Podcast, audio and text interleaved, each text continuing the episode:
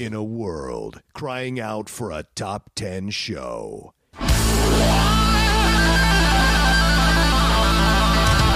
John Roca and Matt Nost are here to bring you the top 10. Take it away, boys.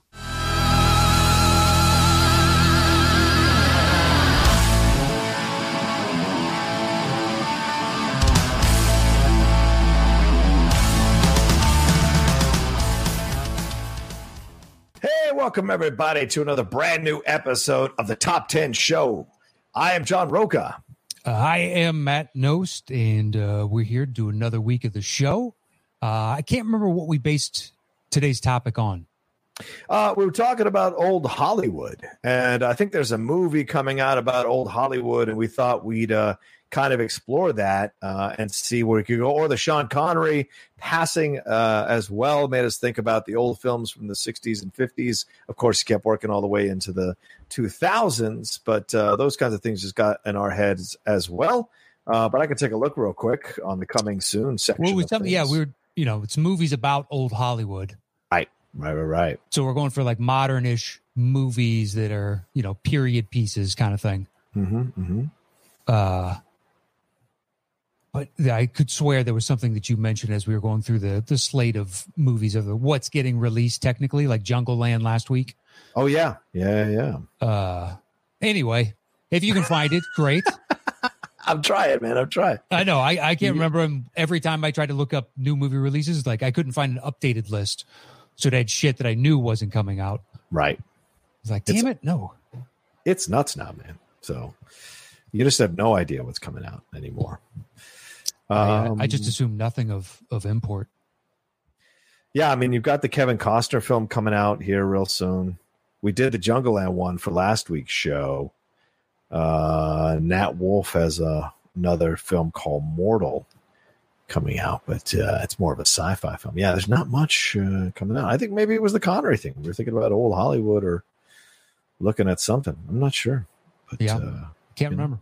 Either way, it's a good. I think it's a good topic. We haven't addressed this topic before, so No, we haven't. Uh, and uh, yeah, what about that uh, that Connery passing though? yeah. Uh, it's a sh- I mean, nineties. I know You know, he was it, he made it to ninety. That's really impressive yeah, for a guy that we assume had a good life. You know what I mean? yeah, yeah. For the most part, yeah, I would agree with you. And I mean, like it's it's um, the last few years. Apparently, according to his uh, wife or girlfriend, he'd been suffering with dementia. So you don't want to see that. No, and so you know it's a shame and his last film was um, league of extraordinary gentlemen um, and he had turned down matrix and lord of the rings and thought because those two films had been such massive hits that uh, he should take the next one that came down and it was terrible and he just said well i clearly can't pick good roles or good projects anymore so i'm out you know The- deuces the slight tweak to that. So I had read that Mm. he read the script for Matrix and and uh, Lord of the Rings, and he didn't understand either. yeah that's and he passed too. on them and they went to be huge so Yeah. the next script that he didn't understand like on that level was league of extraordinary gentlemen right so he accepted it because of that he's like well the last two yeah made a billion dollars a piece like yeah yeah i should do the next script that doesn't make sense to me that the studio's excited about or, or Allan Quatermain. yeah this league of extraordinary gentlemen is just it's not good No, no. Do you have a favorite? Is is uh, is Hunt for Red October your favorite Sean Connery?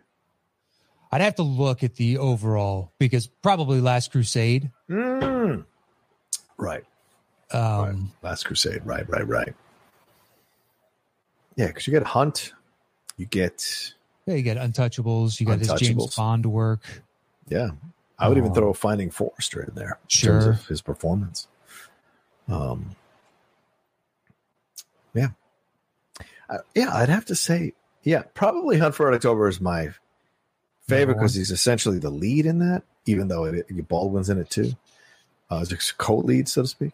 Yeah Um, but I think you're right. Crusade is Crusade is the one that has my heart. Like every single scene with him is just so cool, man. He's Yeah. just so plays you know, beautifully off Harrison Ford and the situation. Yeah. And he's not afraid to be bald, Matt. You know, this was an I issue know. for him wearing hair pieces, you know. Since Highlander, he was wearing, or since the 80s, he was wearing hair pieces. But seeing him kind of bald in this, I was like, oh, this is yeah, embracing the fact that he's an older man and he's okay with it. Yeah, there's Highlander. There's the one where he's in the post-apocalyptic cod piece. I've never seen it. I've just Oh. Zardoz? Yeah, Zardoz. Yeah. That, Outland. that penal colony in space where Yeah. he's the Yeah. sheriff in essence. Yeah, you know, I was uh, saying this uh, on the Cinephiles the other day. Like, I had no idea that that film was a remake of High Noon in space.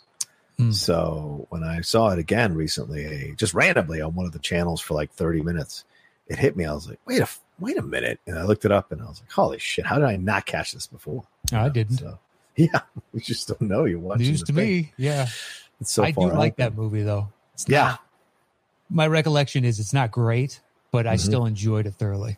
yeah, uh yeah that's a problem it, he looms so large in our imagination but then you look at the body and it's not as though he had a de niro like right.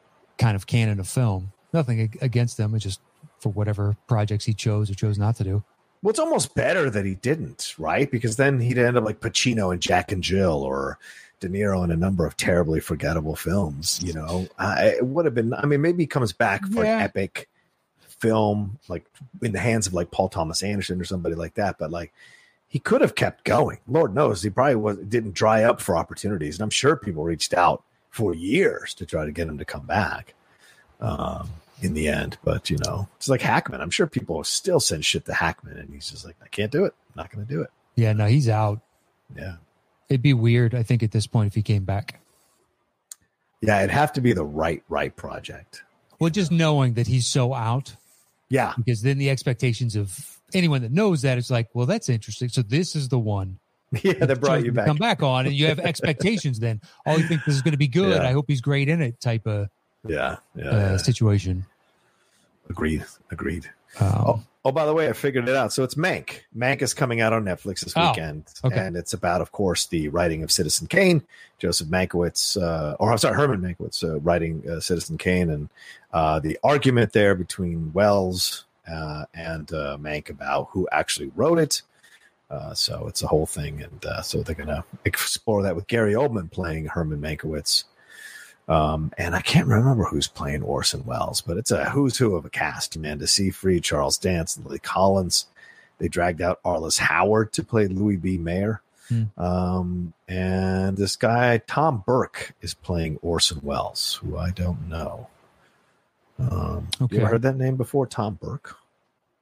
Um, not off the top, no. Yeah. Don't know him at Yeah. all. Wow. Okay. All right. Hopefully, he's great. yeah, I, I I'd like to enjoy that movie. To be honest with Yeah, you, me too. I'm looking forward to it. something would be nice. Um, Yeah, that's the perfect. Okay, you want to tell me that this is the type of movie in contention? yeah, It makes sense. I can watch this at home and still get the same effect as a big screen. right. Did you Uh, watch the Chicago Seven one? Yeah, I watched that. It's Do you all like right. it? Yeah, right. It's it's got moments where it really seems to be coming together, and other points it seems kind of stitched together. Right, right.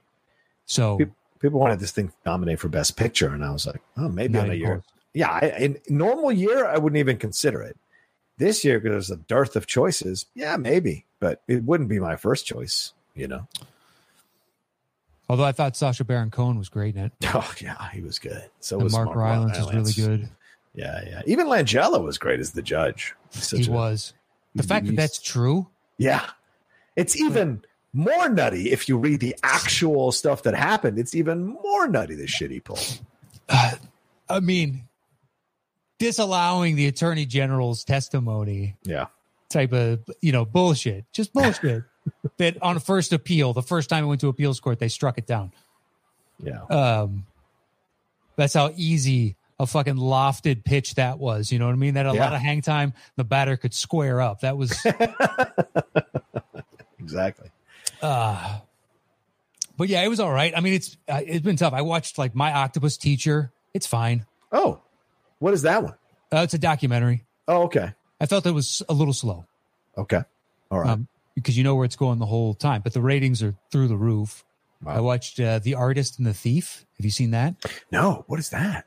It's a documentary about this Okay. thief that steals this artist's work, and then she goes to hunt him down just to find out a where the painting is, but it's more so uh, who are you, and an exploration of the other individual. Wow, it's interesting. I feel like that one was a little bit too long too, Okay. Okay. but it was it was interesting. right, right. Um, but it's been a bunch of that. Like I'm, I don't think blown away thus far, but Hmm. a lot of stuff is being held back. Yeah. Um, I don't know. Well, there's- um, I don't know if there's anything that I've seen. New. Oh, I, I, I want to watch the Queen's Gambit, that new one that came out with Anya Taylor Joy as the chess sure, champion. I want to see that and see if that's any good. yeah, I'll watch that eventually. Yeah. I don't know if there's anything I'm on top of right now, though. Yeah, well, I'm thinking, trying to think movie wise, anything that's been out over the past six months since Hmm. this all basically began. That it.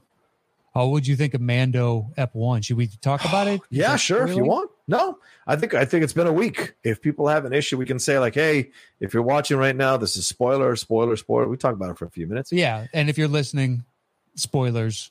Yeah, maybe fast forward ten minutes or something. You want to put on a clock on and say ten? We're at 11 Yeah. minutes now, so at the Yeah. 20 minute mark, Let's we'll be it. back over to. Let's do it. Maybe we can clip it out or something. yeah, Um, sure. And maybe we purposefully only go seven minutes, and they miss out on two minutes of fucking gold. Uh, yeah. So what'd you think? Um, my fear was they were gonna they're gonna do what they did a lot of in season one, Okay. which is it turns into at certain chunks episodic TV Right. Right. Right. as opposed to continuing through line type of stuff. Mm-hmm, mm-hmm. But with the boba at the end, I have faith that I mean it was an interesting episode. I like Yeah. who doesn't love Timothy Olyphant playing a cowboy or Oh, a yeah. sheriff. It's apparently the part he was born to play. Yeah. Yeah. He's so Uh, great. He is so great. It's, it's so done watching. I was like, dude, his hair is so good. Yeah. Oh my so god. good right now. It's When he took the helmet off, you're like, "Oh, you motherfucker! That's good Yeah, hair. just like That it's perfect. Yeah. and it doesn't look perfect. And that's how perfect it is. Right. Mm-hmm. Exactly. It's just, it's the right amount of must where it's believable, but still looking just Yeah. breathtaking. You're like, dude, It's interesting because everything is told from his point of view. Like you don't have necessarily independent verification of what he did. The townspeople Yeah. respect him and and the bartender respects him, but we don't know 100% what he did to get rid of that mining collective in the town. Um, we just know that he did, right? You saw some, some things, but it's all through his retelling of the story of who he is. And then of Very course true. he gets involved and they, you know, they do the fight. So clearly he can handle himself. He's capable. He knows how to use the armor, the Mandalorian, and the jetpack. You know, he figured all that out. That was one of the coolest sequences in the episode. Them both using their jetpacks to fight the Krayt Dragon. That was awesome. Um, that is super interesting. I had Hmm. not thought of that where he's potentially, he could be lying. yes. Yeah. And I, I just took it as a, ah, it's a come, but if it ends up that Timothy Olyphant comes back and is Yeah. twisting the knife later on, it's like, what a great first story. Cause I bought it as this dust off. We're going to bring in a big, you know, a Yeah. name, a face, somebody who's going to be perfect for our world type of thing. Yeah, and I think he's going to be back. I don't think he's a one-off at all. I think he'll be. I, I haven't looked at IMDb and se- seen if there's episodes where he's listed, but I imagine they wouldn't spoil that necessarily. So, but I, I thought overall, I, I really enjoyed it. I liked the way they came back. They didn't go like they didn't jump into the huge ending plot of the of the uh, series finale or season finale of, of last season. You know, there wasn't uh, Moff Gideon, there wasn't the dark saber. None of that stuff was there.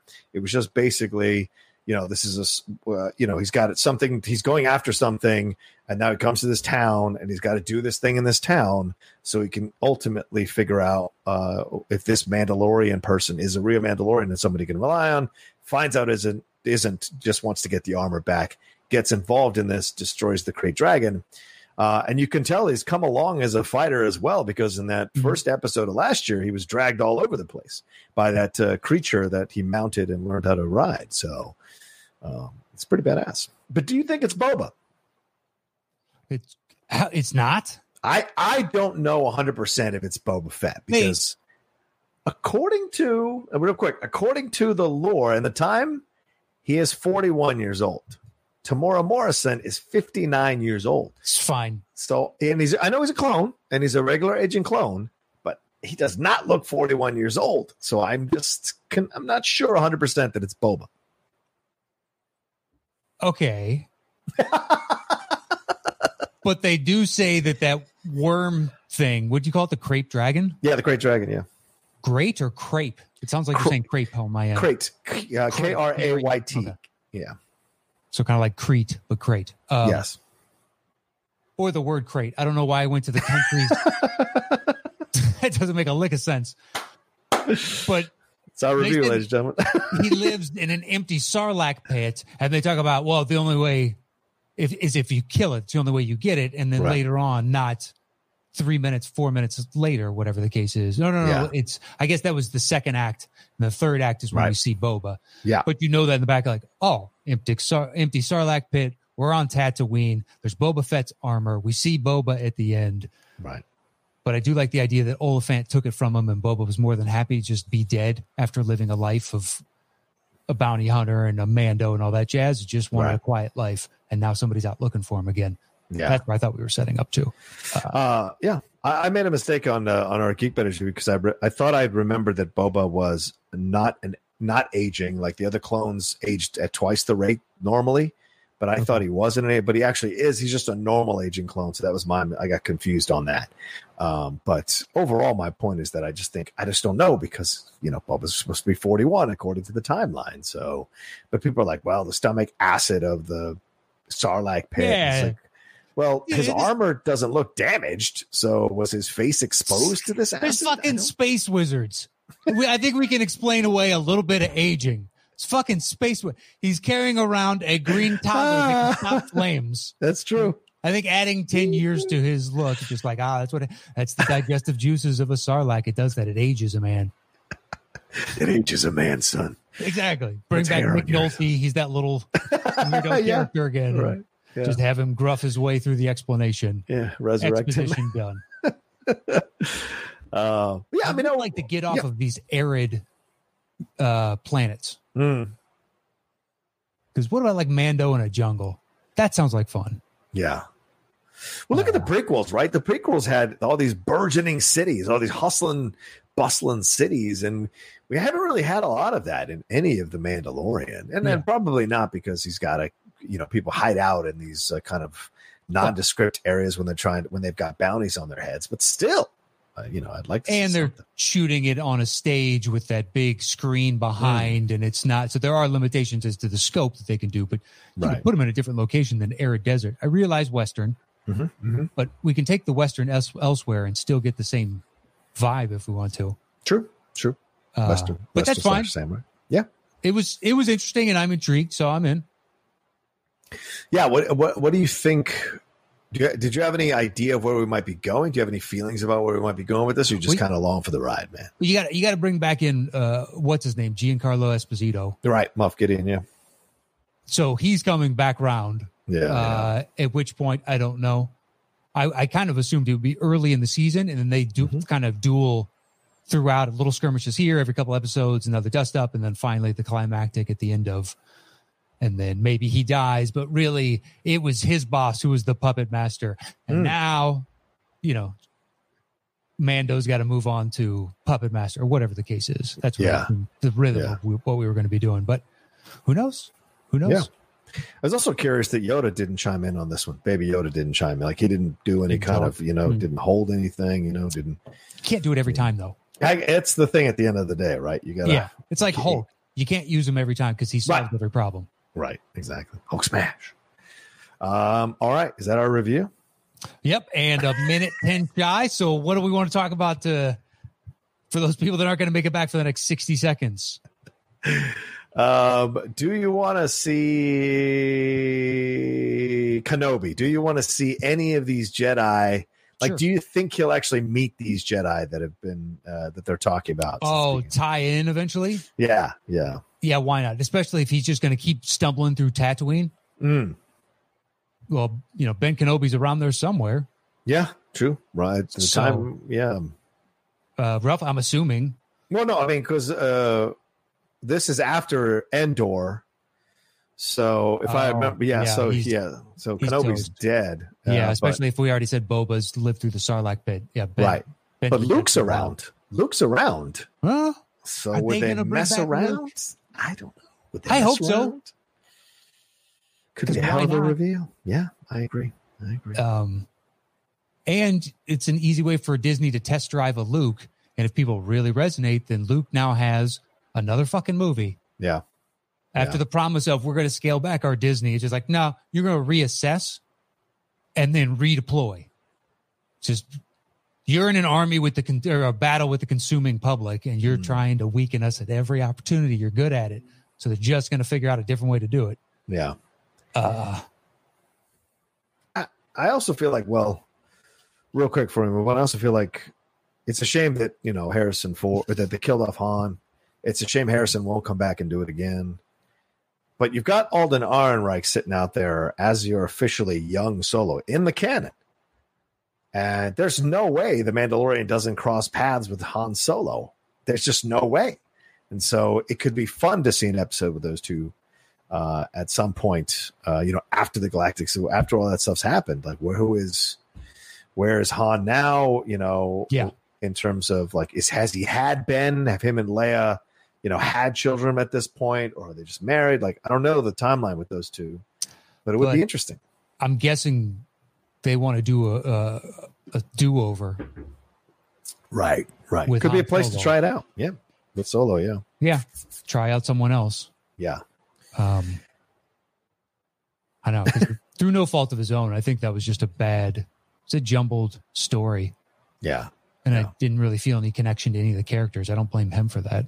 yeah. Absolutely. Uh, Okay. Well, Yeah, there's anyway. our review of the Mandalorian.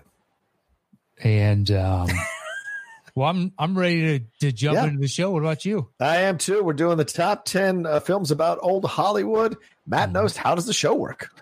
Once we set a topic, we go our individual ways. Show back up here. I do my bottom three. He does his bottom three. I do my next two. He does his next two. Then we trade one apiece. Once we revealed our personal top ten list, we create the shows between the two of us. Boom. Um, All right. What do you got I feel 10? like I'm missing some. okay. All right. So if you have something glaring, then I will potentially loft it onto my list. At 10, Sounds good. I have uh, Trumbo. Uh, all right. Not on my list. Not one of my favorites. So uh, It's for his performance alone. Mhm. Um, Cranston is excellent in the movie. The movie is movie's good. Right. You have uh, you know expectations that it'll be better. Right. Um, it's kind of like the founder. I like the founder more than I do this, but Keaton is great in it. Just the overall punch of the movie doesn't really land. I don't know, but I found it super interesting and he was Yeah. engaging. So it's very much the same thing for Trumbo.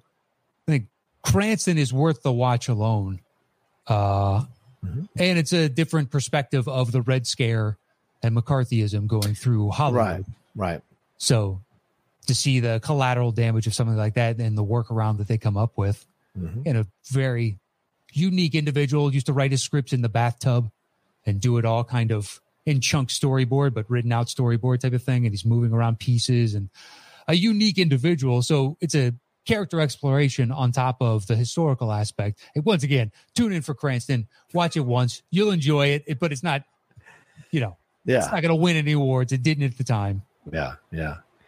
Yeah. I mean, uh, I, I, I enjoy his performance. I think John Goodman is great. Um, uh, and it's an important story to be told. That's why I was hoping we'd have had a better overall film uh, about him. Um, but, uh, you know, because it's an, the idea of the Red Scare and all of that, you know, the idea of people being uh, unfairly vilified or unfairly labeled and having Yes. their work uh, being being taken away from them. This is a very powerful story to tell. I mean, on the waterfront is essentially that with the Elia Kazan directing that. So you would hope you would have hoped they could have done something with Trumbo here a little bit better. But in the end, it is worth it for Cranston for sure. Watch an actor do his thing, man. Um, yeah. So anyway, that's my ten. If you've never seen Okay. Trumbo, it's worth it. Nine Yeah. is Hail Caesar. Okay, all yours. Uh, I we rewatched it for this uh, episode because I haven't seen it since the theater, and the only now the only part that really falls apart for me is the Channing Tatum stuff. okay, But I think I have a little bit better grasp on exactly what they were trying to do in the context of the overall movie. Now having seen it twice. yeah, Uh, but everything outside of that, I think is pretty pretty perfect on the casting and acting wise. George Clooney Mm-hmm. is great. All the other communists that show up for his Oh study God. group are That's a great fantastic. scene. It's It a is great scene.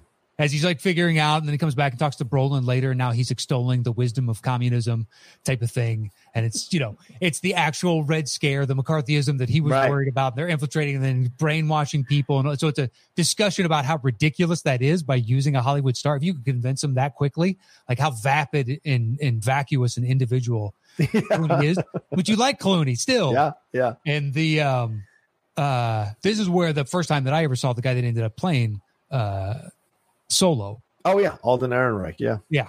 I always want to say Ansel Elgort and or uh, whatever the hell. Uh yeah. I'm like, I know that Absolutely, yeah, I know that's wrong.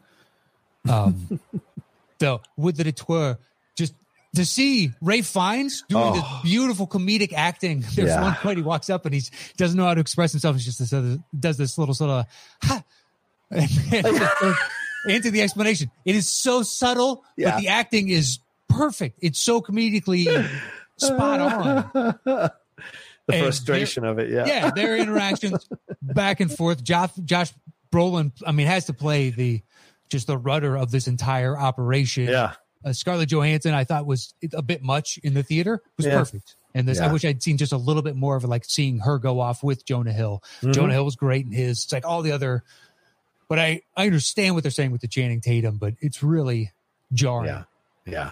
But I like floating in and out of all these different sets and dealing with gossip columnists, and it, it worked much better on the second viewing. So Oh, hopefully man. it continues to do that.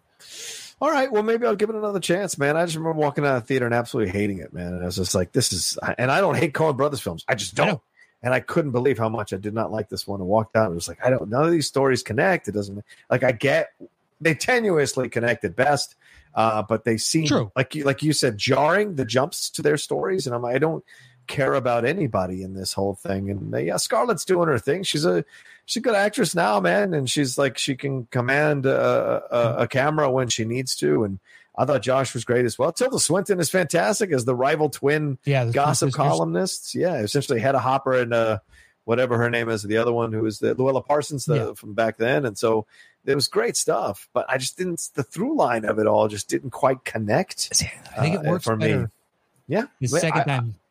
I would love to have my opinion changed, brother. So I, I will happily watch Well, it it went from I walked out going, I need to see it again because hmm. the, I trust in the Coens so much yeah, that because I don't, I didn't love it or fall in love with it or, or understand it fully the first time, and I still the Channing Tatum stuff. You know, it's a nice homage to, but then it becomes the pure symbol of the sailor that's going out to fight whatever war that you, I guess, would be World War II. At this yeah, point. yeah, yeah. but he yeah. ends up joining the Russians, the communists. But it's this, he is the face of patriotism and all that. And here's the scare of communism. Uh, Right. I just don't know why they made his character closeted. Uh, yeah, I'm Right. assuming he's closeted, but I don't know what, right now, I don't know what they're trying to say with that. And I don't think it's, of course, he was gay type of thing, that there Right. has to be some sort of uh, ulterior explanation, something, Yeah. another depth. I trust the Coens that much. So I will totally watch this again uh, one day. yeah, yeah. Uh, but yeah. So anyway, so that is my nine. Okay. Uh, what's your eight? My eight is good night and good luck. Uh, yeah, that is a punt for Okay. me. Uh, just a slight punt, but a punt nonetheless. All right. So what do you got at ten? Uh, cool. All right. At 10, I have uh, Barton Fink. All right. That is a punt. Okay. Uh, just not a fan of the movie, man. Um, nine, I have Hollywood Land. Haven't seen it. Thought about Oh, watching really? it and Okay. decided to watch Hail Caesar again instead. Okay. Okay. Yeah, um, I just uh I just like it. I like Ben Affleck in this role. I really enjoy him as George Reeves. Uh, it, Diane Lane is fantastic in this thing as well. Adrien Brody, you know, back when Adrien Brody could land roles that that kind of mattered, you know, and uh, Mhm. you know, it's it's so. I did not expect this from Ben Affleck at the time when it happened, right? I just was like, oh, it's Ben Affleck, blah, blah. and then you watch it and you're just like blown away about what he's able to do uh, with this character and bring the kind of and the moment where he's like walking out there to play it for the kids and that one kid just kept shooting his gun at him his toy gun at him he's just like man this is my life Yeah. I mean, I you know he had aspirations to be more. Mhm. People forget he was in From Here to Eternity, a couple other films. Um, it's like Shatner, right? Shatner started out in like Judgment at Nuremberg and all these other films of note. Took the Star Trek thing, goes, hey, it's a chance to lead a sci-fi show. Probably thought it'd be a couple of years. Had no idea, probably, that he was going to be saddled with this character for the rest of his life. And of course, he came to terms with it eventually, and it became great. But like at the time, though, when you're a real actor and you've been trained to be a real actor, and you want a chance to show what you can do, and you get you know shut off. And and of course Mhm. there's the stuff with him with uh, george reeves rather with the, the the sexual stuff that what happened and all of the stuff with hollywood. So you see the dirtiness of hollywood for real in this movie. And i would encourage you man to give it a chance. It's actually a, a good watch. It's not like gonna blow your socks off but it's a good watch. And it's Okay. one of those quietly good films um, and it's really anchored by affleck's restrained um, heartbreaking performance um, uh, throughout you know so I, I just thoroughly enjoy it and uh, if you guys haven't seen it it's something that you should definitely definitely watch so um okay so then my number eight is ed wood Oh, that's a punt. Really? Your eight? yeah yeah yeah Okay. Yeah, Um, seven for me is uh, the Aviator. um okay uh yes a punt Okay. Yeah. All right. So we're still talking about the same movies, roughly, just a completely different order. yeah Uh, six for me is uh, oh no, shit! I wrote down the wrong uh, title. I wrote down twenty one. Mhm. Was that the one, the Ralph Fiennes one? what is it what happens in the film Uh, it's the scandal of where he got fed the answers. John Turturro plays the oh other quiz show you're Quiz talking show. quiz show quiz show. Twenty one. Wow. wrote, wrote it down. Damn i didn't even think about that one because it's like that's a tv thing but, i But it's guess still, it, if if we're doing good night and good luck, yeah yeah fair That's fair the the and it's look it Hollywood is also an idea. It's showbiz. mm-hmm. showbiz So it can be synonymous with both type of at least in my eyes. Uh, yeah, clearly, yeah. Yeah. Uh, So- if I, I would have put that on my list if I thought. In fact, um, uh, fuck. All right, yeah, I, dude. If you if we're putting quiz show, I will put quiz show on my uh, list as well, and I will kick off Barton Fink and have no shame about doing that. All right, go ahead, my man. Um yeah, it's weird. This seems like a pop culture thing I would have known before the lead up to the movie, but I'd never heard of it. Yeah, neither did I. Um, and now it seems like everybody knows because there was a movie about it now. But Yeah. maybe in another 10, 15 years, we have to do this. Hey, quiz show. Do you, did you ever hear about this thing back in the, what was that, the 1950s? Uh, did I ever hear about it? No, No, I'm just I- saying, like, I- I- but now I'm trying to, to zero in on roughly the decade. Right. 1950s it came, uh, that it actually transpired, early 60s? Yes, yes, uh, yes. Uh, 1950s, um, uh, right at the tail end of the 1950s, uh, uh, post World War II, and this idea of you know like the waspish life, you know, so to speak, and he represents that. Uh, and to, the Today Show was happening, all of that. So, um, Yeah, he was a college professor and he had the right name and the right pedigree and he looked good and he spoke well. And here's John Turturro, this really smart guy who's got all the rough edges mhm. from New York itself. yeah, Uh, and they tell him, you know, don't worry, we'll take care of you type of thing. Right, Uh, when they unseated him with Ralph Fiennes and then Ralph Fiennes, like just how the whole House of Cards collapses and why he even wants to do it in the first place. It's uh, Robert Redford did an excellent job. hmm and nobody talks about this film, and it's incredibly, it's a, an incredible film. Great performances from Turturro and Fiennes, and also Rob Morrow, who didn't really get a chance to be that Yeah. successful on screen in terms of films. Uh, he's really good. That Boston accent of his, he's oh, I don't, but I don't see it. I, like the way he kind of delivers things, and he this friendship he develops with Ralph Fiennes' character, and then like when he's shocked to find out what Ralph Fiennes has done, and then Ralph Fiennes tries to explain. That's the thing Yeah. even at the end, he is still not a hundred percent grasping what he did wrong and being willing to pay the price. He's still trying to worm his way out of it Well, all the way until then. Even the apologies are not as you know foundationally real uh, as they should be.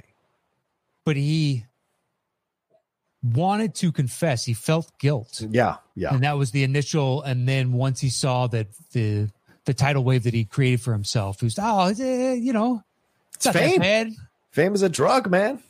Yeah, right. Uh, just a super interesting uh, and quality film. Mm-hmm. Mm-hmm. And from Redford, like I don't know, it's hit and miss on his resume for direction. Yes. But when he does it, and I like it, I love the living hell out of it. Yeah. Uh, yeah. And there are others that I think are kind of a snooze. Mm-hmm. Mm-hmm. It's a distinct film about white privilege, and it's also it makes sense actually what you said, Matt, that it's a Hollywood film because what do a lot of people say when they come out? Oh, I'm not as good looking as that guy or that girl, so I'm not going to get the roles that they get, or I'm yeah. not going to get a shot. I'm not going to get a chance. Meanwhile, Hollywood is littered with people who are not that attractive, who are successful uh, on film and television. Uh, it's just a matter of can you get to in a position where your look works for whatever the project is. Yes, and and if you're lucky enough, the project goes for years, and so you're set up. But like, there's that, and and the thing is, that's what's working with uh, John Turturro's character is he thinks they screwed him over because they wanted to go with a better looking dude, and they fed him the answers as well as feeding Robert Redford the answers. And so, and when you find out that twist, that is awesome. Like, in that, so the whole thing that he was fighting for, he wasn't, he was as un, uh, unredeemable person, or he was as guilty as yeah. Ralph Fiennes' character, but in a different way. You know? Corruption of fame. Right. Because he felt he was valid validated to to go after because you know schnooks like him don't get a shot, whereas yeah. the pretty guys will always have shots. So you can talk yourself into anything. Still, though, it. it's true. Yeah, of course it's true. Of course, pretty true. people make more money. They have, yep, you know, uh, better jobs by and large, and you know, yeah. unfortunately, it's the way the world works. You, yeah. you mean to tell me that there's not some Latino weather girl who doesn't look amazing. There's got to be one out there that's just like, I want to be a meteorologist. But every yeah. clip I've ever seen is scantily clad and just like, eh, look, that's the that's the breaks. You're like, wow, yeah. this is still happening.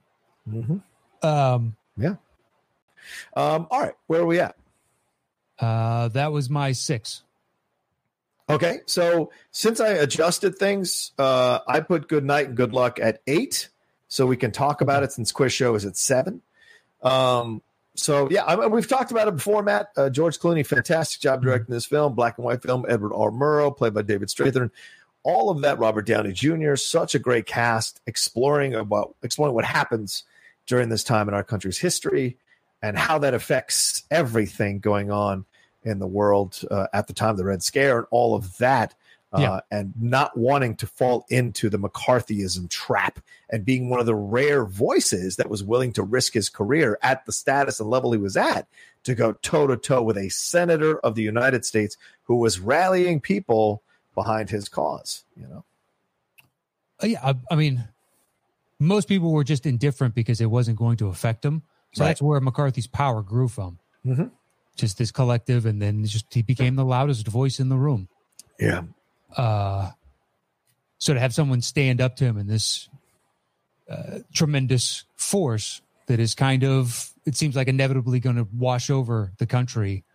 Mm. Uh, just a lone voice of reason of, you know, it's innocent until proven guilty, not the other way around. You can't just, yeah. and technically, there's nothing wrong with that. Yeah. freedom of ideas and expression. There's nothing wrong with that. Yeah. Uh, it, you may not like it, but yeah. they don't have power. So, welcome to a democracy. Yeah, yeah, uh, yeah. Just to you know, uh, you see that kind of direction from Clooney, mm-hmm. strong, steady hand. Uh, the choice to do it in black and white, uh, because yeah. that was kind of how you experienced stories from that era. But yeah. I like the choice of. Plus, it is to most of us looking back, it is a black and white issue. Mm-hmm, mm-hmm. There's a stark contrast. So to do it in that really plays upon yeah. the belief structure that we have now. Yeah. It, it, it Strathairn is awesome. Just the casting all around. Mm-hmm. Um, it's lower because I, the rewatchability for me. Yeah. I agree with you. Once you get it, once you watch it one time, you get yeah. it, and it's certainly one you can revisit because, sure. as you said, Clooney does a great job directing, and the cinematography is incredible. The lights and the whites and blacks within the black and white mm-hmm. uh, framing, the shots where he puts the camera, really great. I mean, that shot of Strathairn's, even the shot of the smoke, uh, as he's talking or as he's smoking, and you're just like, man, that's that's awesome. I know you don't encourage you don't encourage smoking, but the look of it is incredible. So there's a lot to savor if you go back and watch it over and over again. But you get the gist of the story by the time you're done the first time. So yeah. And that was your what? Uh, that was my si- eight. Uh, so and Quiz Okay. Show being my seven. Six is uh, a Kirk Douglas film called The Bad and the Beautiful. Have you ever seen this film? I have not seen that film. Oh man, uh, Matt, if you get a chance, you know, if it comes on one of the TCM or whatever, one of those channels, man, I, I would encourage you to watch it. It is damn, damn good film um, that says a lot about old Hollywood and current Hollywood as well. Uh, Kirk Douglas plays this son of a mogul who has, and it's it's got a Citizen Kane vibe to it because Uh-huh. everything is told in um, uh, back a flashback by the people involved in the movie, but not Kirk Douglas. When was it released? 1958, I think. Let me So look it what- up real quick. What Hollywood is it about? It's about Silent uh, era? yeah, you know, it's about the um uh well, let me see. Maybe it is in the 60s. Hold on. Let's see. It's in black and white. I know that. Uh-huh. Uh, no, it was released in 52. 52. So un- an unscrupulous movie producer uses an actress, a director, and a writer to achieve success. So it tells, yeah, yeah, way back because it's it tells the story of him through the last 18 years. Okay. And now at the beginning of the film, he is like uh, he is persona non grata in Hollywood. No one wants to work with him, but this old friend of his wants to give him a chance. So one last chance. So he brings in a, a you know an actress who is hot right now, or and then a director who's hot and right. And Vincente Minnelli directed this one, who's known basically for the musicals he's directed and a couple of things. But so it's pretty fascinating to watch. And so you go back through the 18 years, and this actress they hired is an actress that he stepped on early in her career and used her up and whatever. And she's succeeded now. And uh, the producer uh, was he was terrible to the producer, he was terrible to the writer. So all of this stuff he did in the past um, comes back now because the people involved in this movie have had 18 years or a few years of experience where they saw him at the top and now he's at the bottom. And has he learned the lesson? And then you see all the terrible things he did to them, but it yielded incredible movies or incredible results, or she became a damn good actress because of that experience. So it asks you as you're watching it, like to explore old Hollywood, but also to ask yourself, like, was it worth it? And is it okay? Because the results are these incredible classic films. Because he's based on, I think, Selznick, David O. Selznick, the old producer there from back then. Um, and so it's just, it's just anyway, just really, really interesting film about uh, about old Hollywood. So if you haven't seen it, man, I recommend it. True. I just thought uh, this was a show of modern movies about old Hollywood. Well, I- I- 18 years to me seems like, you know, 18 Still, years, you know, I could have done the back. player then on my list under that guy's.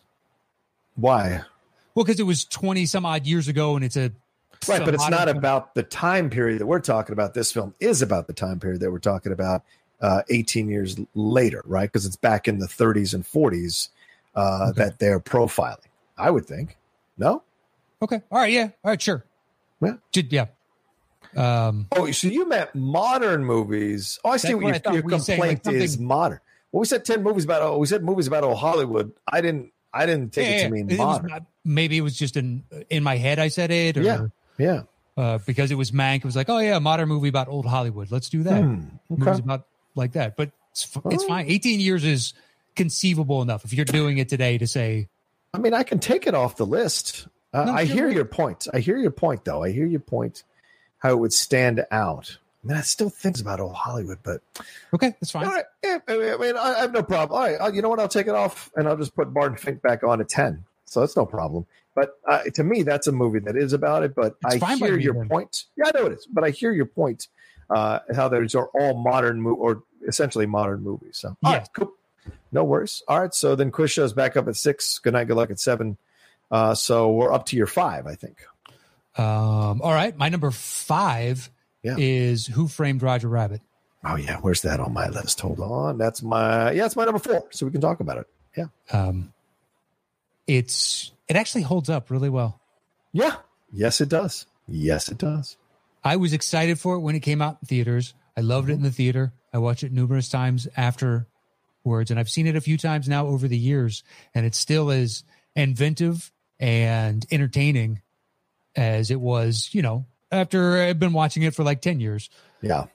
Uh, this, this seamless, the animation, this whole cartoon world here in Hollywood that Mm. exists and you can go into, but they're just as, mar- uh, as much a part of the fabric and the community as anyone else. Yeah. Um, super interesting idea, really bold for what was that? Buena Vista, you know, Yep. Disney's wing production company that does you know, took these kind of swings. Yeah. Uh, but I think that introduced me to uh, Bob Hoskins.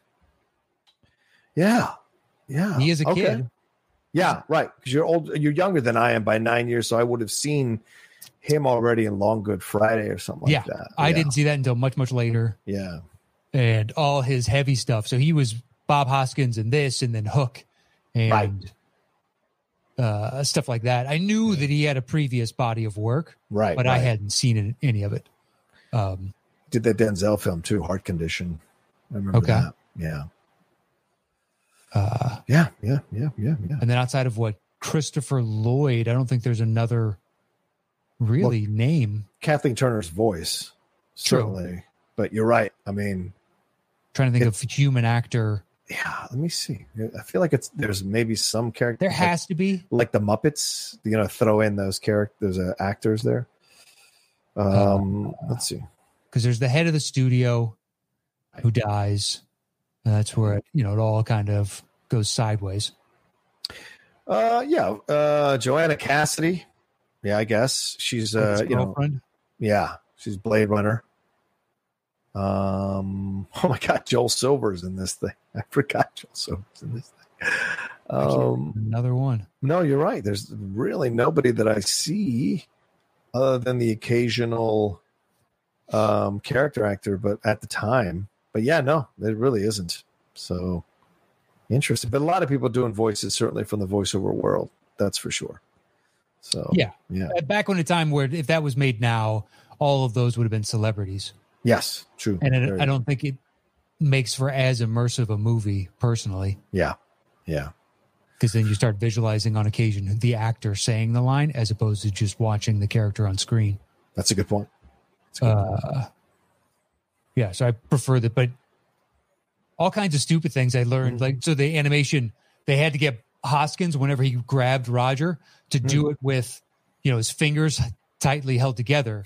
So, like, if you don't, we have to animate in between every one of your fingers, and that adds time to every frame we have to animate. So, please, Right. when you grab Roger, do something with any cartoon, whether it's the gun thing with those bullets, yeah. All right. at that. Make sure your fingers are as tight together as they have to be at all times, and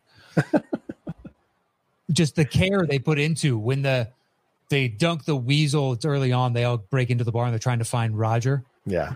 Um, but he dunks his head in the sink with all the dishes. He comes up and spits it. I watched the behind the scenes on how they did that, and they made this little animatronic and then just animated over the top of it Wow. on the cell and stuff. It's like, wow, I mean, so much choreography. You have to stick to the script. Like, there's a ton of work went into it, and it really translates on the screen. Yeah. Yeah. Cool, man. Yeah, I like it too. Um. Uh. All right. That's what you have to say for your number four. Yeah, I like it too. no, I was I was chiming in with everything. He's like, here's what I'll add. I think Charles Fleischer does a great job voicing over Roger, Mhm. uh, and uh, Kathleen Turner is sexy as hell as the voice of Jessica Rabbit. So many people still, so many women still dress up as Jessica Rabbit for Halloween or cosplay as Jessica Rabbit at Comic Con.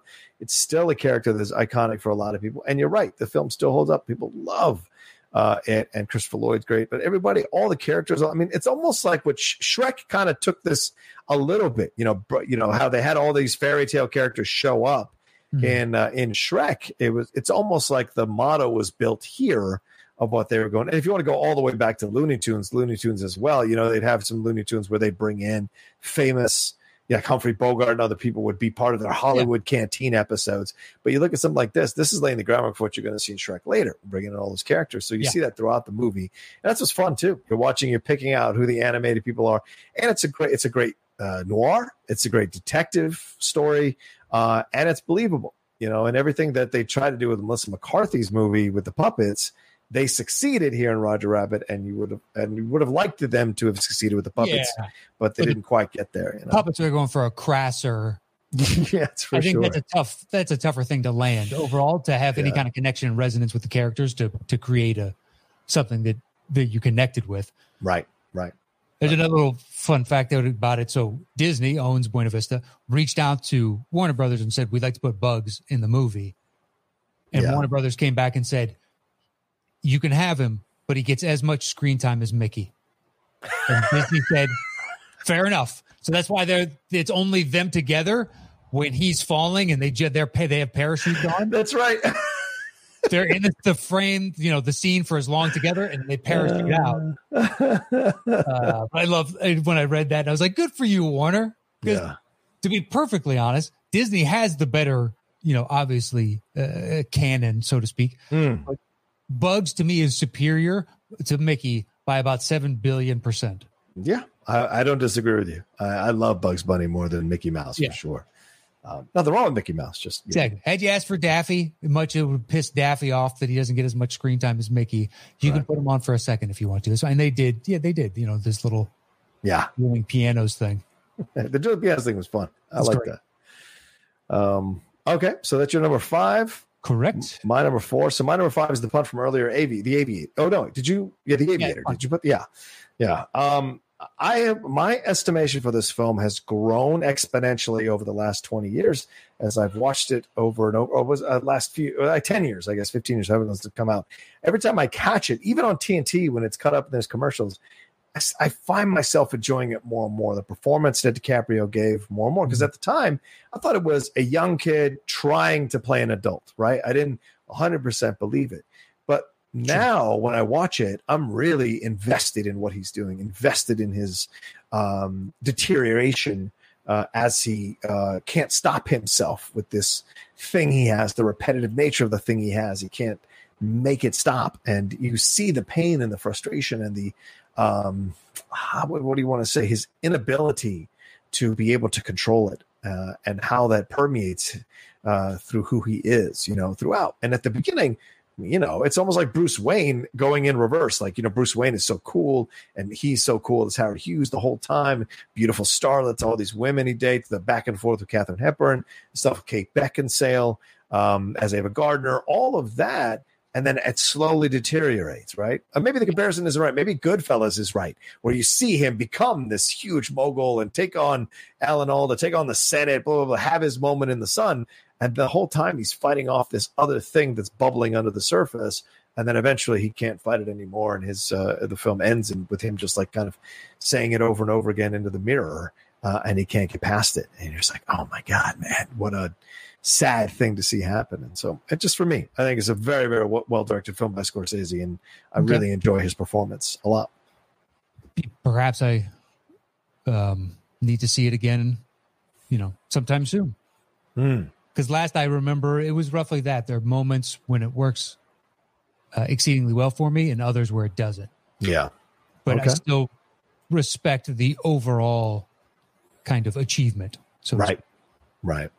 Because you can tell the amount of attention attention to detail and all the actors put in their time trying to cra- craft, you know, variations of real people, which is tough Yeah. to do. Yeah. Especially some of them that loom large. When you got to do Hepburn, like Oh, yeah. Cate Blanchett kills it, Mhm. but that is so impossible to do. She's great in it. I love Yeah. that airplane scene with her. Uh, he does the crash landing Yeah. in Beverly Hills. Yeah. Is it Beverly Hills or Santa Monica? It's Beverly Hills, isn't it? I think it's Beverly Hills. Yeah. Um yeah but the landing gear goes into the terracotta roof Mm-hmm. and just starts chunking out like this fucking happened that is crazy in Yeah. beverly hills wow Yeah. uh but And- he so much money doesn't even fucking matter Right. And the fierce devotion that he was able to acquire from these women, you know, uh, uh, uh, Katharine Hepburn and, and uh, Ava Gardner being the two most uh, notable ones in the movie, but they were dedicated to him to take care of him. Remember when he has to go to the Senate? She's the one that finally drags him out of the room. Mm. Uh, Ava Gardner does, and you know, God, he must smell, and the room must smell. But she cleans him up, shaves him, gets him into that suit, and gets him out there. You know, and so it's just like that's the level of of love and care he was able to engender in these people who Yeah. would normally, you know, it's Hollywood, you know. So pretty incredible. Yeah, I would recast Gwen Stefani. Yeah. Duh. Yeah. Yeah. That she's no actress, man. No, Uh, yeah. that was your five. Oh yes, that's my five, and we said my four was Who Framed Roger Rabbit. So what's your four? My four is the punt from you, uh, Barton Fink. Oh yeah, go ahead, man. It's Uh, all you, dude. I don't know if I can much add much. Go ahead. I, so this is another one. This is why I, I knew I'd need to give Hail Caesar another shot because now Barton Fink has become that where I- Mhm. I walked out of it the first time going, okay, okay, I'm not entirely sure. Like the John Goodman pivot twist at the very end, Yeah, it's engaging as all hell, and and it's a feast for the eyes, so to speak. yeah, and you understand what he is supposed to represent. But now I think it helps color your perception of then going back when you rewatch, understanding how Barton's character ends up in that place. And then you watch it again, you get even more subtleties over and over and over again. The corruption of of Hollywood and people willing to sell their souls just to make it in this business and yeah. uh, you know, never meet your heroes when he meets uh, Mahoney. Right, right, It's right. nothing to the estimation or calculus that he created in his head for him. Uh, and just all these little road marks uh, along the way to where I think it makes a more satisfying conclusion Yeah. at the end now because I've seen it several times. right. Um, and I think it also helped expand to me the quirkiness of the Coen's world without being quirky. yeah, You know what I mean? They have it's not like Wes Anderson where it's quirky. That's the the the, the heart of quirky, the epicenter. Mhm. There's nothing wrong with it. That is his style and his choice. right. And Coen's just their Venn diagram crosses over a little bit. But to have it be that and also be authentic, at least to me, Yeah, um, it, it helped me. I think it it helps me appreciate even more of the diversity of work that they've done because it's in the sequence with like Miller's Crossing and Yeah. Raising Arizona comes after this, I Right. believe. right. Uh, but the slow progression as they grow into their own and their confidence. Mhm. And uh, yeah, I just find Barton Fink very rewatchable. I think Hail Caesar could maybe through time overtake it because it's got more humor in it. Yeah, yeah, yeah. Uh, but right now, Barton Fink's a more visually engaging movie. I Yeah. think overall. That's fair. Uh, it just it's it never it's never connected with me, man. And I've tried. I've watched it three times. I've tried so hard to like this movie, Mhm. and for whatever reason, it just doesn't connect to me. Maybe I don't, you know, maybe I don't connect to writers. Maybe I don't connect to that journey. It just isn't for me, and I don't find him appealing. I find it too fantastical at times, um, and at times it veers into the look how smart we are, and I just I get that vibe from it, and, and maybe I'm sure it's not intended but it's just how I feel when I watch it. And no matter how many times I try to watch it and you know get past that, I can't. Yet I fucking I love the Coen brothers. So it's just like it's just for whatever reason, it's one of those films. Same thing with Bottle Rocket. I just I do not like Bottle Rocket. Doesn't do a fucking thing for me. But some people love it. They swear by it, and just know, for whatever reason. And I think Turturro delivers a great performance. I think uh, uh, John Goodman is great. You would think Yeah. I would like it because he's hired to write a pro wrestling film but for whatever reason, it just the the the the, the way this it's shot, the scenes, the dialogue, all of it. It's a Um, slow build. Yeah. Well, I don't mind a slow bill. It's just it just doesn't work. Yeah, well, if you don't like the payoff, then yeah, not worth it. right. Yeah, exactly. Yeah. And at the end I didn't. So um all That's right. my four. Okay. My three is another punt from you, Ed Wood. Okay. Really, I'm shocked. It was Barton Fink. I could understand, but Ed Wood is Yeah. it's way, basically when it's cemented. Like, man, Johnny Depp can really take some swings True. and is Sure. more than willing to just try. Much like now, Jake Gyllenhaal, just like I believe he is going to do something um, interesting, even if I don't care for the movie as a whole, type of deal. Although I can't think of any Yeah. Gyllenhaal's put out as of late that I haven't really enjoyed. Anyway, uh, Ed Wood, what a quirky little story. I've still never seen Plan Nine from Outer Space. Oh yeah. You still haven't. You and No. you won't- I'm sure you never will. Why would you? well, if it was on somewhere, I'm not against watching it, but never in a million years do I think. You know what I need to see is what at one point was considered the worst movie ever made. Right. Uh, but what a if Ed Wood was really like that, just this perennial optimist. Ah. Yeah, it's just always. It's always. It doesn't matter how bad it is. Well, we can only go up. Yeah. Uh, speaking to someone about the box office he has that kind of sentiment. He's making all those phone calls. Just the pluckiness. This dude is gonna do it. He's gonna do it on his Yeah. own. Yeah. Um, the earn and you like him for it. Oh yeah. Totally. sometimes that earnestness rubs you the wrong way. And just like, ah, yeah, I don't know. You seem like a Boy Scout, but he's such a weirdo. Hmm. And I don't say that derogatorily. Right. Right. right. Yeah. He's just eccentric in so many different ways. I mean, look at the people that he surrounds him with a pro wrestler, uh, the Right. early precursor to Elvira, um, Right. Bela right. Lugosi, who's strung out on heroin. Oh, Landau's great in that role. Oh, he's so good. Um, He likes to to wear women's clothing. you What's know? the problem? Uh, yeah, that's why Sarah Jessica Parker couldn't take. Like you said, there are some people who like it, some people don't. Sarah Jessica Parker couldn't take it. Yep. Patricia Arquette comes in. She does a great job. You know, kind of playing someone who accepts him for who he is. You know? Bill Murray steals every Oh, scene. yeah, of course he does. Course he does. effortlessly though. Right. just he, he's created this really out gay guy. What he's going to Mexico for a gender reassignment surgery. Yeah. sure. Uh, but that's those are Ed Wood's friends. So Yeah. it makes him weird, eccentric, different, unique. Yeah. Yeah. Uh I don't know, man. I just find that film endlessly fun, Mhm. uh, endlessly rewatchable. Yeah. And uh you know, it's amazing Depp can do something like that and then turn around and be the menacing threat in Black Mass or yeah. Yeah. Good point. a, a joyous, lovable, you know, scoundrel in Pirates yeah. and then turn around just it, he's had a hell of a career Yeah. uh yeah so that's why it makes it up to my three Okay. Um. Okay. So then my three. Um. And, the only thing I'll say about Ed Wood is this: I I love all the performances in it. Um.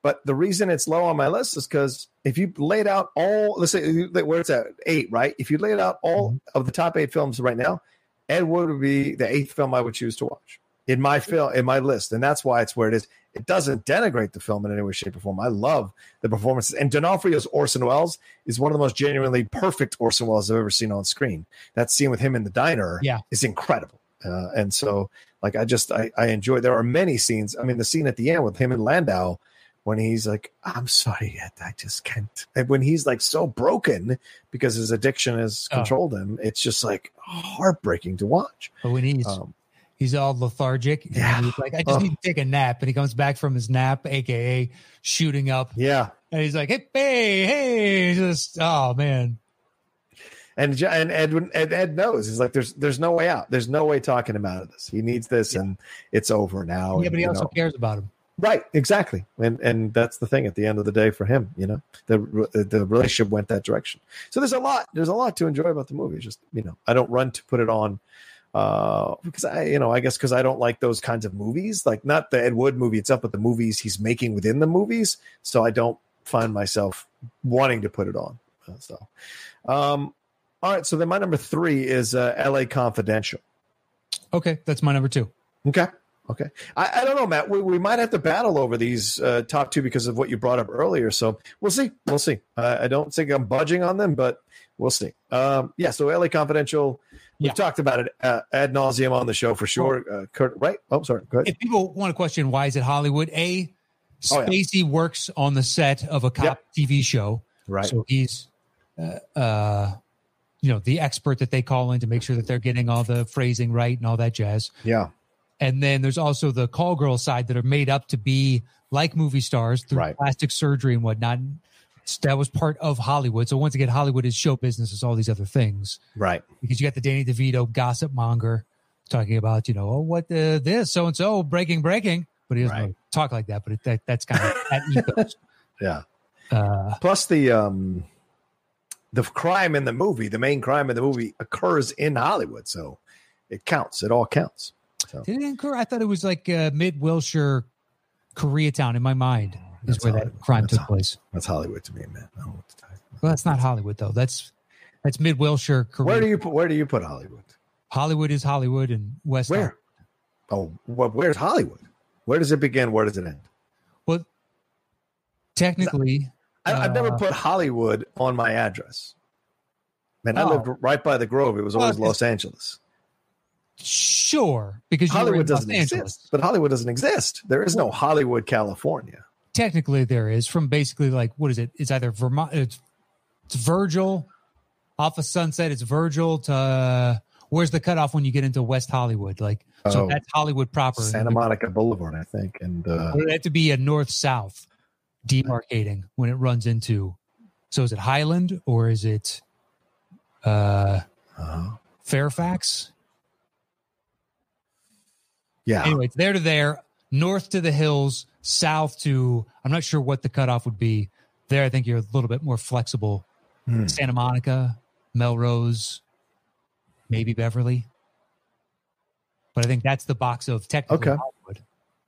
because I lived in uh, I lived right by Hollywood Boulevard, and I still had to put Holly, uh, Los Angeles on my address. True, because West Hollywood is the only Yeah. area that you can do that with because it's its own township within the city of Los Angeles. Right, right, Like I live in Silver Lake, but I put Los Angeles. right, right.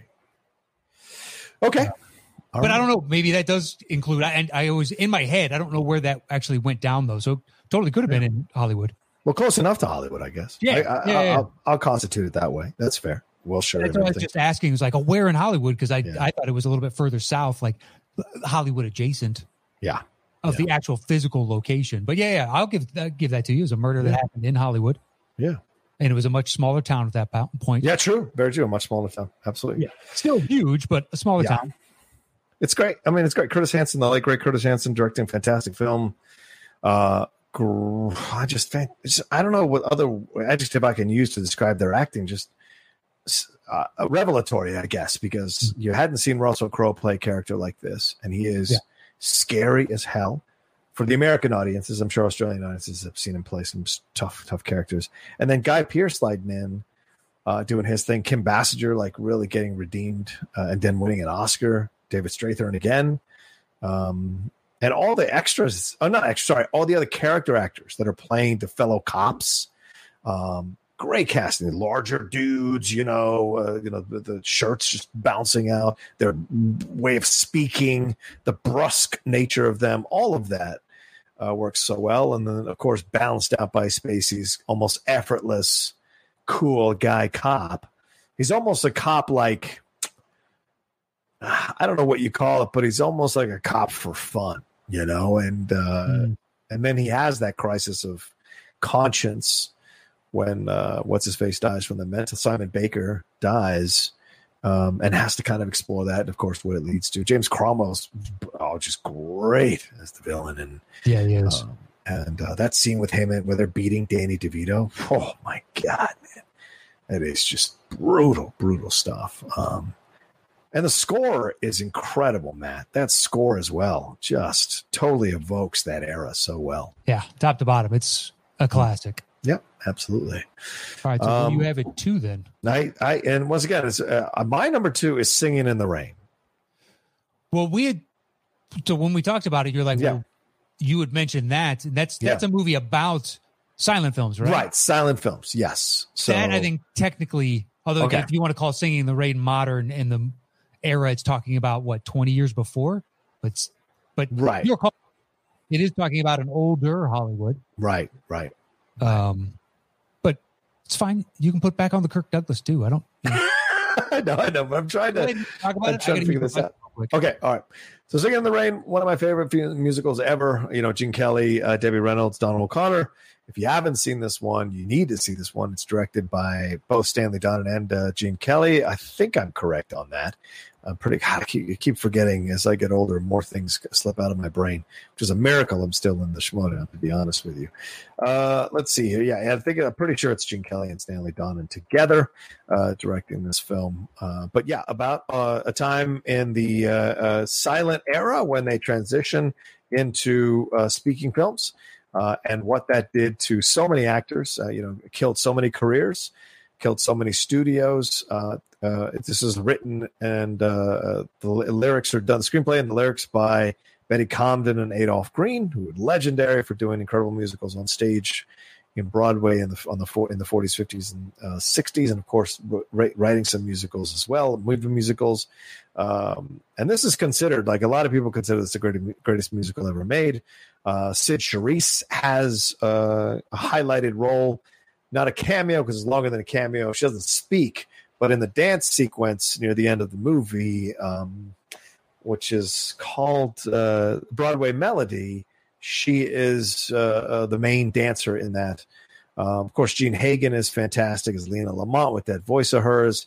Um, and uh, what else? Uh, Rita Moreno's in the movie as well. So, you know, uh, Latina actress doing her thing throughout. So, but it's a great, if you haven't seen it, it still holds up. And uh, T- TCM now has the 4K copy. So if you have an HD television and HD uh, whatever streaming thing you have, you can watch Singing in the Rain as clear and beautiful it was as it was meant to be watched.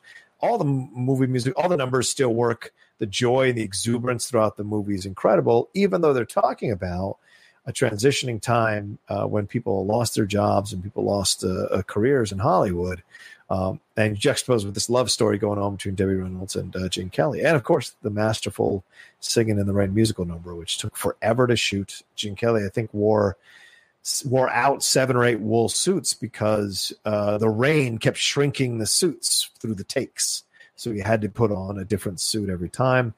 Um, and I think they mixed milk with the rain to give it that white uh, look when it was on uh, camera. So a lot to a lot to explore if you haven't explored Singing Around. There's a fantastic, huge box set that came out a few years ago to celebrate uh, its 50th anniversary, I believe, or maybe it's 60th anniversary. Yeah. Um, that if you have, or 50, 60th anniversary, I think, if you haven't got it yet, you got to get it. Because uh, if you're a fan of musicals or a fan of classic films, it's definitely one to put in there. So, all right, there you go. That's my talking about it.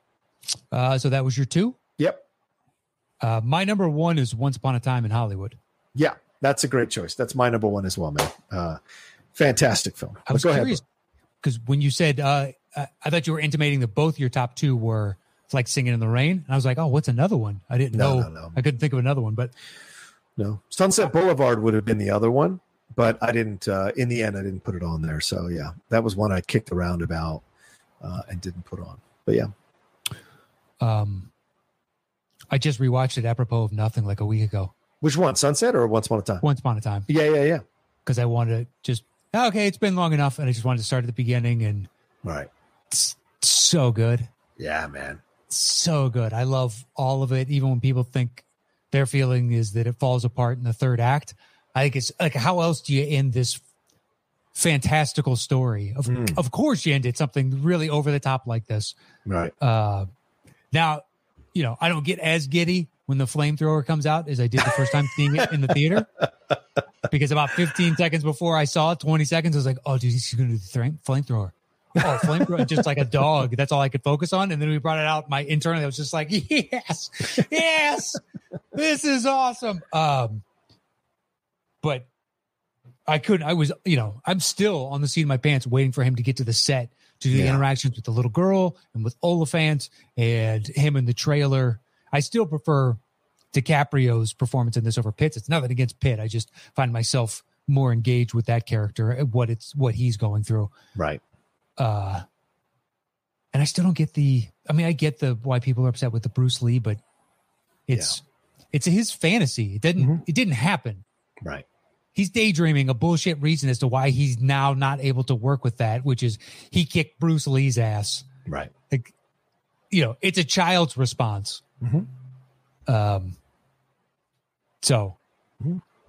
Yeah, I mean, uh, yeah, uh, I, I, I think, uh, I still think he, I still think he, I get, of course, I and I defended that as well. I said, well, you know, it's his, it's Pitt's uh, fantasy of beating up Bruce Lee.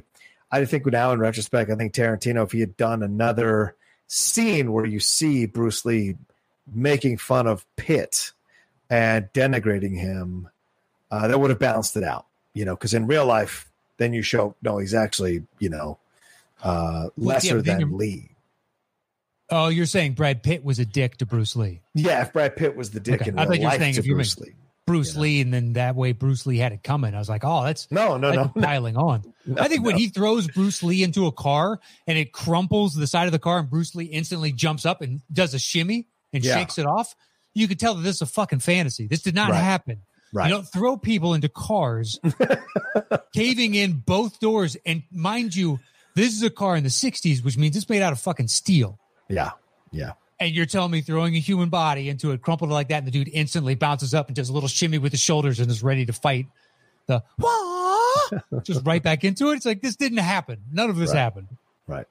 Um, but Yeah. you know, But Margot Robbie's great for the limited amount of screen time that she gets. Um, you know, he gets a lot of uh, really. I mean, Damian Lewis really does look like Steve McQueen uh, in the the of few seconds he's on screen. Yeah, yeah. Um, uh, and the, the scene in the with uh, the Manson family is pretty creepy, man. Um, oh yeah, you know, when he's uh, oh you're up at you know the the girl that's hitching. yeah, I'm up at I can't remember the the whatever ranch, and Yeah. he's like the something movie ranch, and she's like yeah you know, and then kind of like what the it's it's such a great way to bring him into the story. yeah, yeah, So when you yeah, get yeah. into the Mansons and they're squ- you know copping a squat, yeah. all these kids. When he punches that dude, Oh, dude, It is pure primal jungle right, or African Sahara mentality of like, no, I am the alpha. I am establishing dominance in this area right, because they're all cocky because they think they got strength in numbers. It's basically the equivalent of how many twelve year uh, year olds. Mhm. Boys, do you think you can take down if they were just coming at you in waves before they overtook you? You ever been posed that question? How many think you could take? Um, now, Yeah. How, well, wait, how old are we talking? Coming after me? They're 12. They're all 12. It's an endless wave of 12 year olds. You've never been posited this before? Like some No. stupid guy question? No. It's the equivalent of would you rather take on a, a horse sized duck or a flock of, you know, duck sized horses type of. I think in I think in in now I could maybe take on twenty to thirty before I finally succumb because I'm, I'm phenomenally out of shape. But uh, five years ago, when I'm still doing CrossFit, or seven years ago, I'm still doing CrossFit, I probably could have taken on 50 to 80 12 year olds. I know. That's what everybody's number is that. You know what I mean? 12 year olds? Well, first, that my favorite. Exactly. Somebody said the same thing one time, which is like, you you crush the first one, so all the others are kind of hesitant at this point. you. You show them you mean business. Yeah, show them the first one like this is what's gonna happen because numbers is all they have. They don't have the musculature and strength to do unless they just sneak in like the perfect, you know, uh, Raheem Morris on Lennox Lewis. Just it was the perfect shot. Yeah.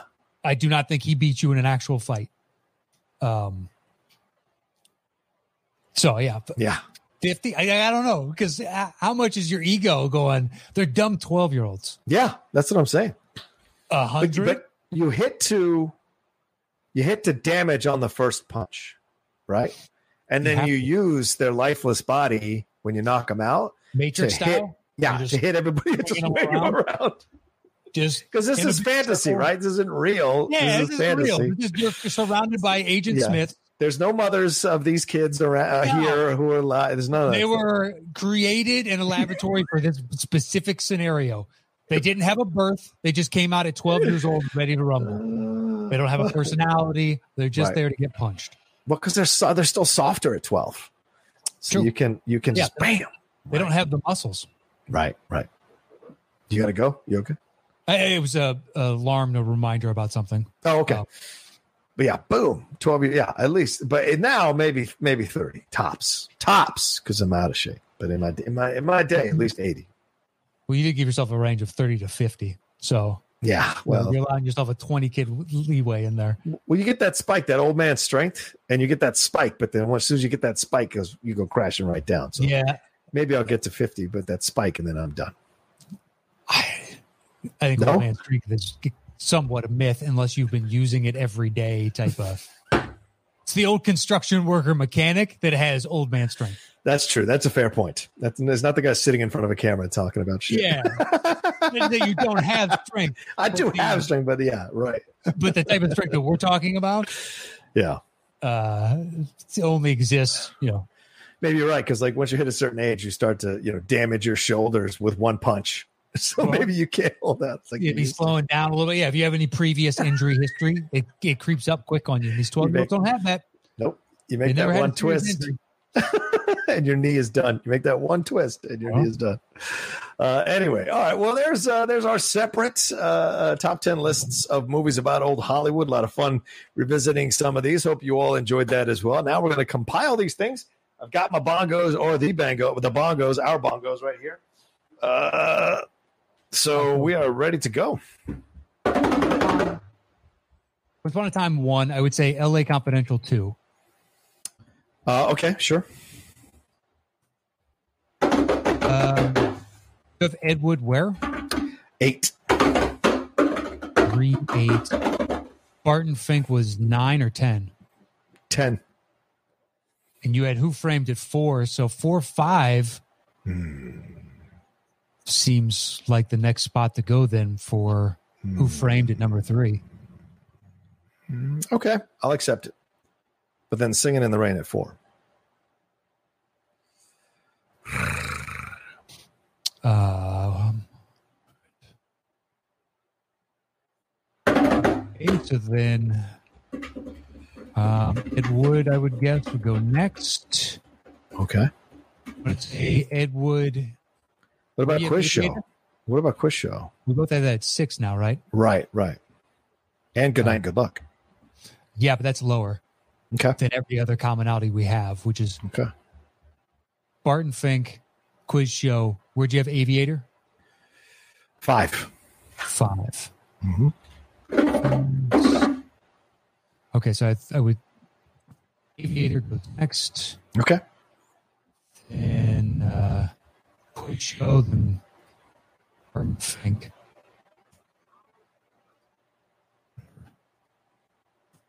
Um, probably good night. Don't have any other commonality at that point. So, what's your next highest available? I have my nine. Um, me too. Hollywood Land. Right, because we put Ed Wood, Good Night Luck, Quiz Show, The Aviator, Frame Roger Driver, LA Confidential. Yeah, Well- Hollywood Land. Would you give me Hail Caesar since you got Singing in the Rain on? That way, we both have one of our sing- singulars represented. You know what I mean? Oh, yeah, That's sure. the list we have in common. That's fine. I've tried that argument before and you've made me flip, but I'll be the gentleman I and uh, I allow you to to have it. example of that, and then I'll agree to that. Unless you have no proof, baseless accusation. There- it's not a baseless accusation. Okay, give me proof. I'm not out here.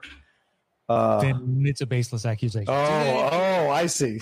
There is a polarity to this. It's either one or the other, and without proof, it is for you, unfortunately, the other. It's convenient. So that it is a that. baseless accusation. All right. Uh, every single fan out there who's listening to us, send in multiple examples of Matt uh, Of doing this. Please. go right ahead. Yes, please. Go right ahead. That's probably, I think we had one in the last few weeks, but we'll see. All right. Uh, let's, yeah, please send them in. Uh, put it on the Facebook page or, or tweet at us uh, and clip out the clip. Clip out the clip where it happens.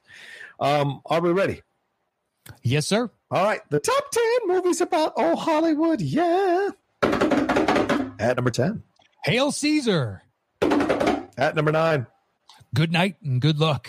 At number 8. Barton Fink. At number 7. Quiz show. At number 6. The Aviator.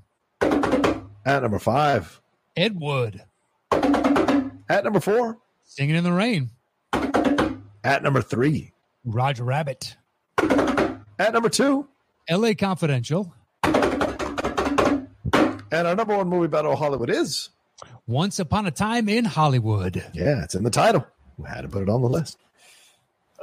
What's a great? Uh, well, that's a great list. A lot of good movies talked about. Uh, we had a lot of common. Almost all our movies uh, were pretty much the same, uh, except for a couple differences. So, you know, go and enjoy those movies if you haven't enjoyed them before. Uh, Matt, what do we have to tell them as we wrap up the show here? Um, so we're still working on the scheduling for um, the round two of Golden Ticket, but that's on the horizon. It is coming. Um, so it, it'll probably be another what week after you hear this, or the week after that is when it'll start back up, something along those lines. But don't worry, it's coming.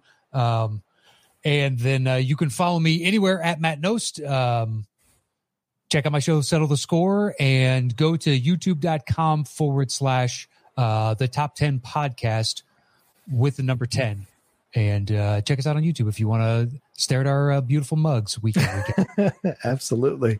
Uh, and if you want to be part of the Patreon, right above my head there, patreon.com slash the top 10, or if you're listening to us uh, on the uh, podcast feed, uh, patreon.com slash the top 10, the number 10, go and see the multiple uh, tiers you can join. Listen, ladies and gentlemen, we need your help. The show needs uh, your help. We need more su- support. We need more promotion, more everything. Yeah, have you left a rating recently? Have you left a review recently? I know we've been doing this show a long time and we keep trying to revamp it and coming up with new things to keep you guys interested, keep you all wa- listening to us and talking about it. So now's the time to show support for the show. Come and become a patron. Come and be a part of the, all the perks you get as a patron. Uh, and uh, Matt and I have been talking about doing some live shows on the, the channel mm-hmm. as a way as a thank you to the patrons. And maybe we'll do a live show and then set aside a separate twenty to thirty minutes where we're just doing stuff for the patrons, and only patrons have access to it. So there's stuff coming down the pike. So now's the time. If you haven't committed, or you've been sitting on the fence, or maybe you just haven't, you know, been kind of lazy to,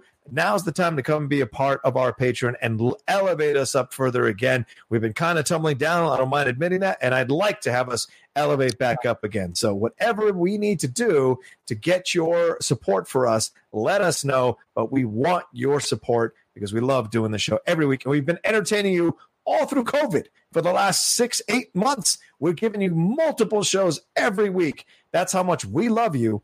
So give us some love back in your support every month for the show. That's my pitch. Um, and a beautiful pitch that it was. I think that was a fastball right down the middle. Hey, um, all right. Well, there it is. Uh, follow Matt at Matt Knost. Follow me at The Rocha Says. Please, if you don't mind, come over to my YouTube channel as well, youtube.com slash John Rocha Says. Get involved mm-hmm. there as well, all the stuff I got going on. But this is the show. So be subscribed to our uh, top 10 YouTube show as well as we're trying to monetize this whole thing and get it together. Um, all right. That's it from us. Uh, take care of yourselves. Be safe. I, we know it's crazy out there right now. Please take care of yourself. Any mental health stuff you need to do to kind of be calm and you know kind of help yourself through all the madness that's going on. Please find time to do that and wear yourself a mask so you don't contract this pretty terrible disease where the numbers are spiking up. You know, take care of yourself. We want you around to be a part of our top 10 crew for a long time. All right, take care, everybody. We'll talk to you next time here on the Top 10 Show.